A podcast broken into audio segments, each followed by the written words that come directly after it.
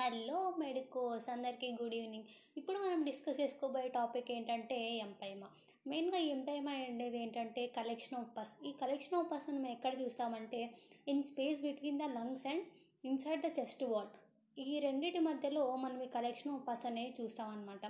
మెయిన్గా ఈ ఎంపైమా అనేది ఒక ప్రైమరీ డిసీజ్ కాదు. It is a complicated disease that occur from the secondary disease అంటే ఒక సెకండరీ డిసీజ్ ఒక ప్రైమరీ డిసీజ్ వచ్చిన తర్వాత దాని కాంప్లికేషన్గా మనం ఈ ఎంపైమాని చూస్తామన్నమాట. మెయిన్గా ఈ ఎంపైమా అనేది త్రీ టైప్స్ ఉంటుంది. సబ్ అక్యూట్ ఎంపైమా ఒకటి అక్యూట్ ఎంపైమా ఒకటి క్రానిక్ ఎంపైమా ఒకటి. మెయిన్గా ఈ ఎంపైమాకి ఏ కాల్స్ ఉండొచ్చు అంటే ఇన్ఫెక్టివ్ ప్రాసెస్ లైక్ ట్యూబర్క్యులోసిస్ కావచ్చు లంగ్ యాప్సిస్ కావచ్చు లేకపోతే secondary to any pulmonary infection కావచ్చు లేకపోతే ట్రామా కావచ్చు లేకపోతే స్పాంటేనియస్ నీమోథొరాక్స్ ఈ డిఫరెంట్ డిఫరెంట్ కాల్స్ వల్ల మనకి ఈ ఎంపైమా వచ్చే క్యా ఛాన్సెస్ ఉన్నాయన్నమాట. మెయిన్గా ఈ ఎంపైమా వచ్చినప్పుడు క్లినికల్ కేసెస్ ఎలా ఉంటాయంటే పేషెంట్ అని అతను చెస్ట్ పెయిన్ని ఫీల్ అవుతాడు లేకపోతే డ్రై కాఫ్ ఉంటుంది లేకపోతే ఎక్సెసివ్ స్వెట్టింగ్ స్వెట్టింగ్ అనేది ఎక్కువ చూస్తాం ఎప్పుడు ఎక్కువ చూస్తామంటే నైట్ టైమ్స్లో ఎక్కువ చూస్తాము.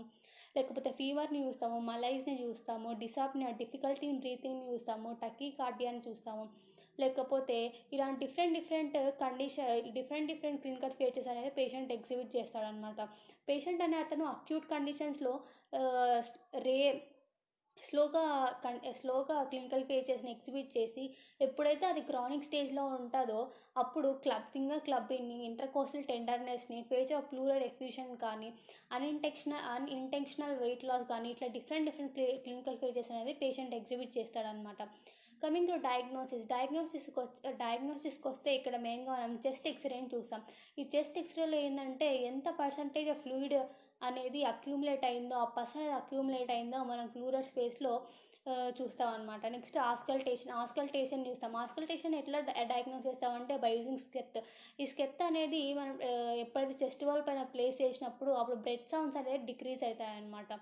నెక్స్ట్ అనాలిసిస్ చేస్తాం. ప్లూరల్ ఫ్లూయిడ్ అనాలిసిస్ చేసినప్పుడు ఎంత రీజన్ ఆఫ్ పస్ అనేది సెక్రెట్ అయిందో మనం డయాగ్నోస్ చేయగలం.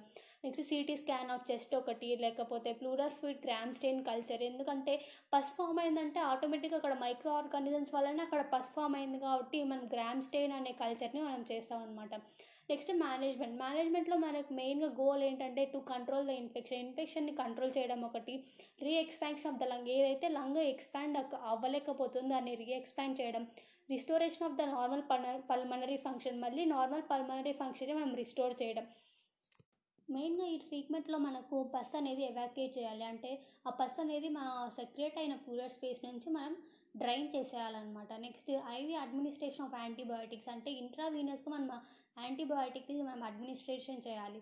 ఆ అడ్మినిస్ట్రేషన్తో అడ్మినిస్ట్రేషన్తో పాటు పెన్సిలిన్ డ్రగ్ని కూడా మనం పేషెంట్కి ఇవ్వాలన్నమాట. దాంతోపాటు ట్యూబ్ థొరకాస్టమీ. ట్యూబ్ థొరకాస్టమీ అంటే ఒక ట్యూబ్ అనేది మన చెస్ట్ వాల్లోకి ఇన్సర్ట్ చేసి అక్కడున్న పస్ మొత్తం దాన్ని డ్రైన్ చేయడాన్ని దాన్ని ట్యూబ్ థొరకాస్టమీ అని అంటారు. ఎప్పుడైతే ఈ ట్యూబ్ థొరకాస్టమీ అనేది ఫెయిల్ అయి ఉంటుందో ట్యూబ్ ఈ ట్యూబ్ థొరకాస్టమీతో పాటు డీకార్టికేషన్ అనే సర్జరీని కూడా మనం పర్ఫామ్ చేస్తాం. Thank you so much.